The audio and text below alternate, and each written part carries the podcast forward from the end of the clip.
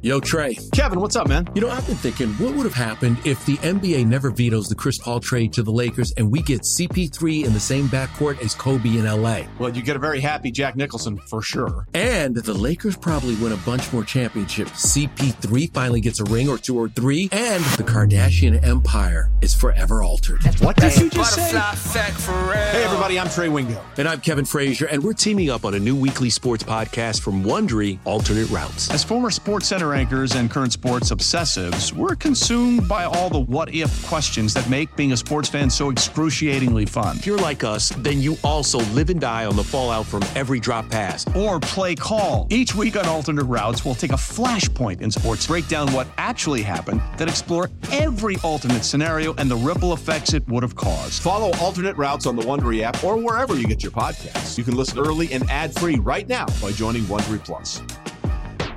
All right. Well, speaking of great Brett Veach finds, we're already seeing a lot of these rookies from this draft have an impact. I mean, you can't say enough about Brett Veach either. We've seen big plays from Watson, Karlaftis, Pacheco. The list goes on. What stands out to you guys the most from this rookie class? First, Kayla, I think you should officially put in a request for Brett Veach. You guys are close I, personal friends. I will. I will, let's, Cody. Let's get Brett Veach on the show. Let's start there because I want to compliment him to his face. What Brett Veach has done the last two years in the NFL draft is borderline incredible. Jaylen Watson, Karlaftis, Pacheco, Skyy Moore, Chenal, McDuffie, Cook, those all have contributed to this year's team. Last year, they had five contributors from the draft. This is not a normal hit rate. Um, we say that about Mahomes or other guys. This has been the whole podcast. It's not normal what Kelce's doing. It's not normal what Mahomes is doing. It sure as hell isn't normal the current hit rate for Brett Veach. The only, and I do mean only, and it would be small complaint you could have is he's not finding a bunch of stars yet at wide receiver. But I don't know, man. Trent McDuffie plays a valuable position, and for the one game he looked great. George Karlaftis looks the part, and I think more importantly, we don't have to do this down year talk of let's not put Super Bowl like up with the Bills Super Bowl stuff on them for half a year because we're trying to figure out who they are. They're right back at the top. I have no less expectations than I did before, and that's because what Brett Veach did in the draft this year. I think you you know you have different expectations for different players depending on where they were drafted. But like if we're just starting at the top, Trent McDuffie, George Karlaftis, first round picks, you expect them to be two contract players, right? Like we can talk about stardom. Yeah. I think that's always way too lofty. I don't care where you're drafting them, even if you're drafting in the top ten. The hope should just be that they can be a high quality starter for you for more than just their rookie contract. Correct. So the hope for me with McDuffie and Karlaftis is that in four years, the Chiefs are like, okay, let's lock this guy up for another three or four because we want him to be a part of our long term future. Everybody else, I mean, second round, maybe to the same extent, but there's a little bit less pressure on it. What's been so impressive to me is that the guys maybe a little bit later on in the draft. I mean, Jaylen Watson is as impressive as any of these guys simply because he is on the roster and he's playing and he's yeah. not getting exposed. And he's one of t- two seventh round picks who are playing a lot same, for the same team. Same thing with Pacheco. Now, maybe I highlight Watson a little bit more because of his position. We've seen running backs who get passed over in the draft have a little bit more success. Cornerback's are a premium position. I mean, teams will spend top 10 picks on cornerbacks if they think that they're the goods. This guy's seventh round pick. Those guys usually don't make the team. He's made the team. He's playing, and he looks like he belongs. As of right that now, is starting. Yeah, and I, he got scored on by Mike Evans. Guess what? A lot of cornerbacks in the NFL get scored on by Mike Evans because he's Mike Evans and he's a physical freak. So I'm not digging him for that whatsoever. I don't know how long Jaylen Watson will play for the Chiefs or what the, the future holds, but the immediate return on investment for this draft has been shockingly good. You know, you know what it is? It's like if he didn't get that pick right, Nick, um, who the hell would they be starting while McDuffie's hurt? DeAndre Baker? Mike Hughes? These are the type of corners they've had in the previous years. Hell, DeAndre Baker was on this. He was on like the the practice squad cut line going. So it's probably him. I, I don't know about you. I guess he let up a touchdown to Mike Evans. I don't think it would have gone better for DeAndre Baker. feel like it would have gone significantly worse. He drafted so well, he could cover a, a, a, a first round draft pick injury immediately with a different rookie, not some veteran he stuck around who's okay and you're taking a chance on. He immediately moved another guy. And look, you would have logically thought it was Joshua Williams. Under a normal draft, I would complain that Joshua Williams is not a part of this unit. But wouldn't that seem kind of uh, hollow if I said, you know, um, fourth round pick on Joshua Williams, guys? It'd be cool if uh, if you got him involved and like, well, I mean, you know, he has gotten production out of Watson, Karlaftis, Pacheco, recently Skyy Moore, Cooks played a little bit more, McDuffie. I have to put to bed a little bit the idea that I I used to have complaints or worries about Brett Veach's drafting ability, and uh, honestly, most of those concerns are gone now. Question for you guys. Maybe this is a question we ask Brett when he comes on. Um, Sam Presti is my favorite in the NBA just because of what he does draft wise, and he just has this like genius way of, I don't know, finding the right the right picks. Do you think what Brett Veach does is that is that luck? Is it just having a knack for it? Is it just being really good at your job? Is it the whole Andy Reid connection and how they're so in sync and on the same page? What is it about him and drafting stars? I, I think that he um I'll say this. I, I think that he did the normal thing, Kayla, where it took him a couple of years to actually like get up, get ready, and there were a few drafts where you didn't really like it.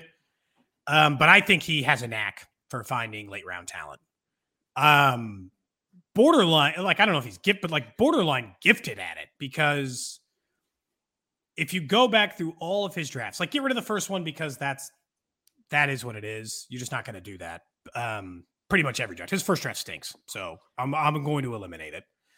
Nick Allegretti started for them at guard. He was a seventh round pick in the Super Bowl. Rashad Fenton still starts for them. He was a sixth round pick. Michael Danna is a rotational defensive end in the fifth. L'Jarius Sneed is a starting corner in the fourth. Trey Smith is their starting guard in the sixth. Pacheco and Jaylen Watson are playing a lot right now in the seventh. You can't tell me that that's an accident. That's a gift. He's good at it. He's better mm-hmm. at finding late round talent than other GMs.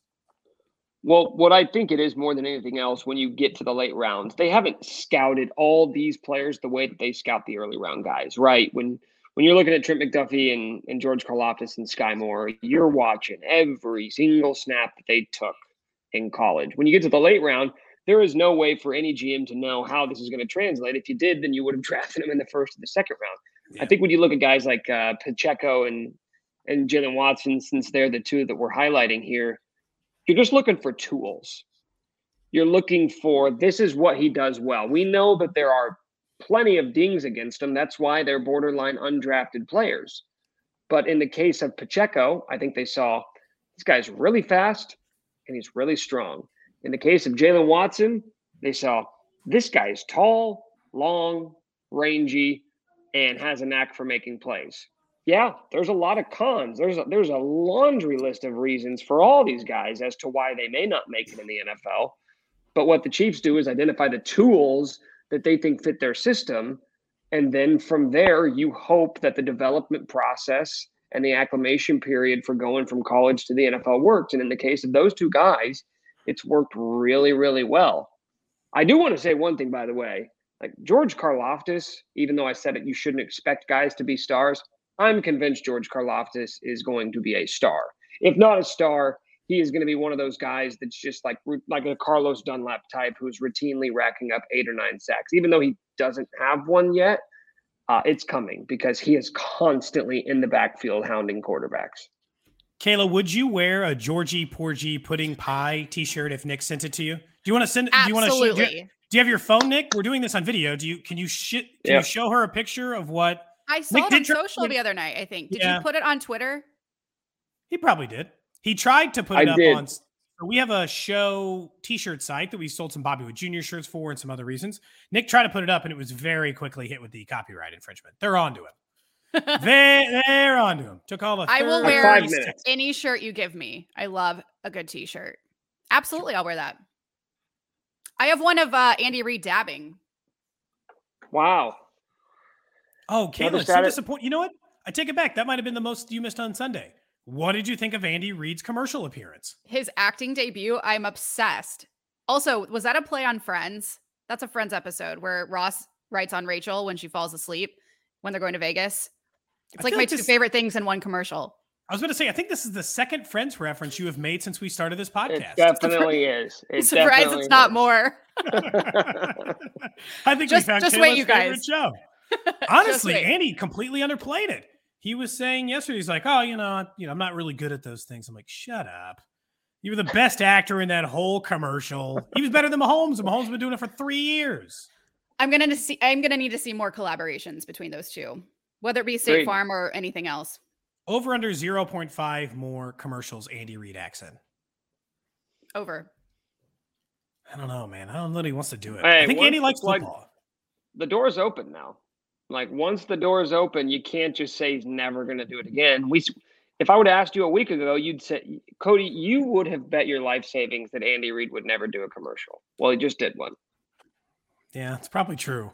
I wasn't anticipating it. It was very confusing in the middle of the game that Andy was even in it because I don't know, man. He just he seems like the guy. Like people like, how long do you think Andy will coach for? Forever, because I can't imagine Andy doing another job. He's not going to be a TV analyst.